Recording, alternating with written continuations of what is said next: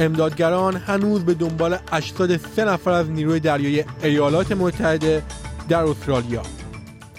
تایید مرگ رهبر گروه واگنر روسیه هر گونه دخالت را رد کرد و بازداشت مهدی یراهی خواننده که در همراهی با خیزش سراسری خواند.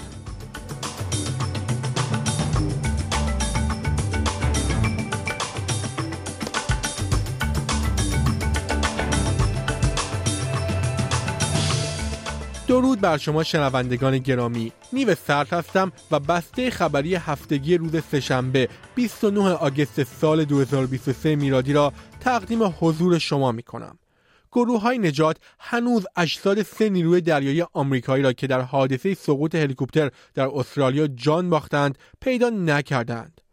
گروه نجات هنوز اجساد این نفرها را پیدا نکرده در حالی که امروز سومین روز این عملیات پیچیده برای یافتن اجساد است روز یکشنبه پس از سقوط هلیکوپتر نظامی در حین تمرین آموزشی در جزیره ملویل در شمال داروین 20 نفر از نیروی دریایی به بیمارستان منتقل شدند. پنج نفر از آنها همچنان در بیمارستان هستند و وضعیت یکی از آنها وخیم است. کارولین کندی سفیر ایالات متحده در استرالیا می‌گوید سقوط هواپیما نشان دهنده خطراتی است که افراد در ارتش با آن روبرو می‌شوند. I join President Biden and Secretary Austin from the United States in sending my deepest sympathies to the families and fellow Marines of those lost and injured in the recent crash in Tiwi Islands. This tragedy and the recent loss that Australia also suffered reminds us all how grateful we are to those who serve in uniform risking their lives every day to protect and defend the country they love and to keep the rest of us safe. در حالی که استرالیایی ها با بحران هزینه های زندگی و قیمت های بالای هواپیما مواجه هستند الن جویس رئیس هواپیمای کانتاس می‌گوید که نگرانی های جامعه در مورد سود شرکت ها را درک می کند. این شرکت هواپیمایی به کمک تقاضا و قیمت بالا سوخت ارزانتر و تغییر ساختار رکورد بیش از دو میلیارد دلار سود سالانه را به ثبت رسانده است.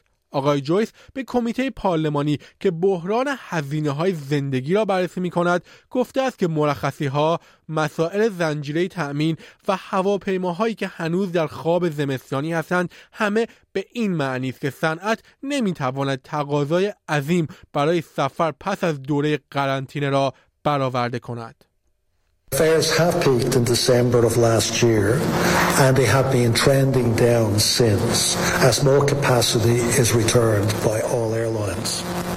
Today, international fares are about 10% higher in inflation adjusted terms compared with pre-COVID levels.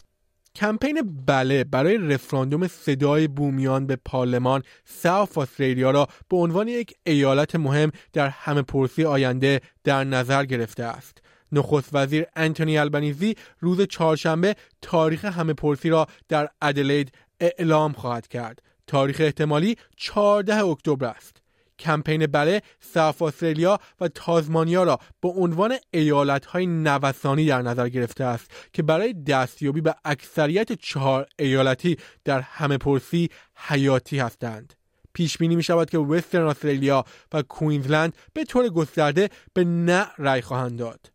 تحقیقات جدید نشان می‌دهد که برنامه های درسی دبیرستان های استرالیا تقریبا به طور انحصاری کار دانشمندان مرد را آموزش می‌دهد. مطالعه مرکز بین المللی تحقیقات نجوم رادیویی دانشگاه کرتین نشان داد که در برنامه درسی علوم سال 11 و 12 در مقایسه با کار 150 دانشمند مرد تنها به کار یک دانشمند زن اشاره می شود. دکتر کت راس محقق اصلی به اسپیس نیوز گفت در حالی که تنوع جنسیتی در دوره های آموزشی کلیدی است اما تنها افزودن نام زنان کافی نیست. I think it's it's only going to address part of this issue. I don't think that this would solve everything. Um, what I think if we just put the names of women next to the the science that we're already teaching, it's kind of like slapping a band-aid on a on a stab wound. مدافعین حقوق پناهندگان می‌گویند فرهنگ تأخیر در پردازش ویزای دولت پناهندگان را به فقر میکشاند سارا مدیر خدمات مشاوره و رسیدگی به پرونده پناهندگان می‌گوید کمبود منابع منجر به تأخیر می شود و این امنیت و آزادی پناهندگان را به خطر می اندازد. داده ها نشان می‌دهد که در سال 2018-2019 این بخش به 74 درصد درخواست ها در چارچوب زمانی مورد نیاز پاسخ داده است. اما تا سال 2021 با وجود کاهش تعداد مهاجران در زمان همهگیری این میزان به 45 درصد کاهش یافته است.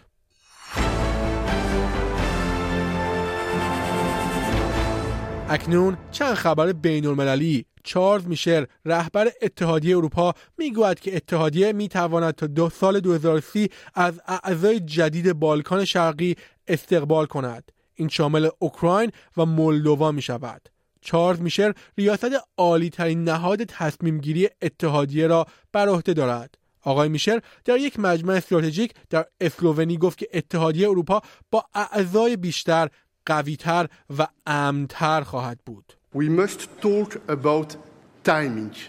We must talk about our homework and have a suggestion. As we prepare the EU's next strategic agenda, we must set ourselves a clear goal. I believe we must be ready on both sides by 2030 to enlarge.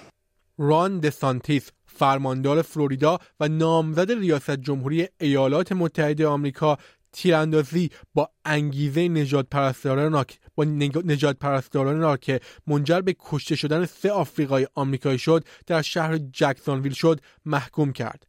پلیس می‌گوید انگیزه این مرد مسلح نجات پرستی نسبت به آمریکای آفریقایی تبارها بود و پس از کشتن دو مرد و یک زن به خود شلیک کرد. آقای دسانتیس میگوید با مجریان قانون در جکسونویل صحبت کرده است He took the coward's way out, but we condemn what happened in the strongest possible terms. We've offered support for uh, Sheriff Waters and the city of Jacksonville, and we send our condolences to the victims and their families uh, who were the victims of, uh, of a very cowardly act. مرگ یوگنی پریگوژین رئیس گروه واگنر پس از تجزیه و تحلیل ژنتیکی اجساد پیدا شده در سانحه هوایی روز چهارشنبه تایید شد.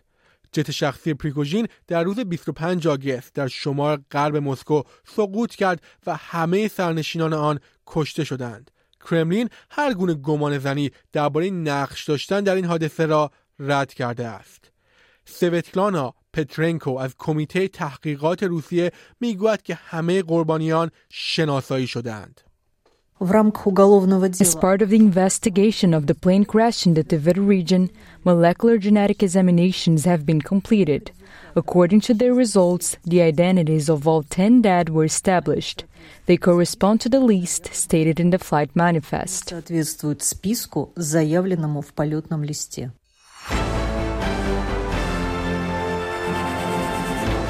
اکنون خبری از ایران. وکیل مهدی یراهی خواننده در گفتگویی با روزنامه شرق خبر بازداشت موکلش را تایید کرد. او گفت در حال حاضر ما نه اطلاعی از اتهامات آقای یراهی داریم و نه, با... نه نهاد بازداشت کننده او مشخص است. تماسی هم نگرفته است. دو روز پیش خبرگزاری رسمی قوه قضایی جمهوری اسلامی ایران میزان از تشکیل پرونده قضایی برای آقای یراهی خبر داده بود. آقای یراهی در جریان خیزش سراسری ایران بارها موسیقی هایی در حمایت از معترضین منتشر کرده بود. آخرین آهنگ او به نام روسایتو چند روز پیش منتشر شده بود. اکنون یک خبر ورزشی کوتاه با تشدید عصبانیت در مورد بوسیدن جنی هرموزو بازیکن تیم فوتبال زنان اسپانیا دادستانهای اسپانیا تحقیقاتی را در مورد رویس روبایلاس رئیس فدراسیون این کشور آغاز کردند. آنها در حال بررسی هستند که آیا بوسه ناخواسته او به منزله یک حمله مجرمانه است یا نه. آنها همچنین از هرموسو پرسیدند که آیا می‌خواهد شکایت کند یا نه. روبیارس در جلسه فوری فدراسیون سلطنتی فوتبال اسپانیا حاضر شده است.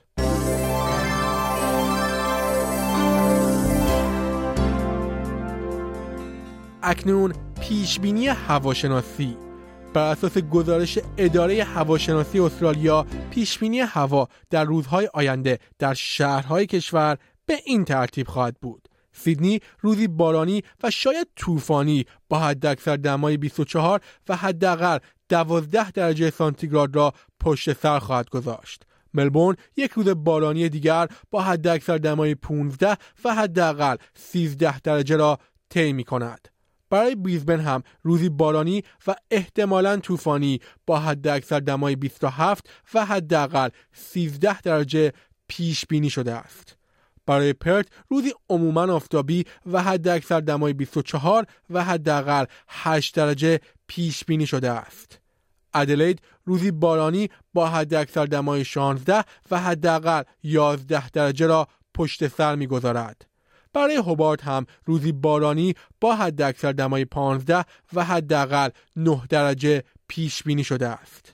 کنبرا روزی بارانی با حداکثر دمای 18 و حداقل 4 درجه را پشت سر می‌گذارد و در نهایت در داروین هوا آفتابی با حداکثر دمای 35 و حداقل 20 درجه سانتیگراد خواهد بود. شنوندگان گرامی نیو سرد هستم و این بسته خبری هفتگی رادیو SBS فارسی بود.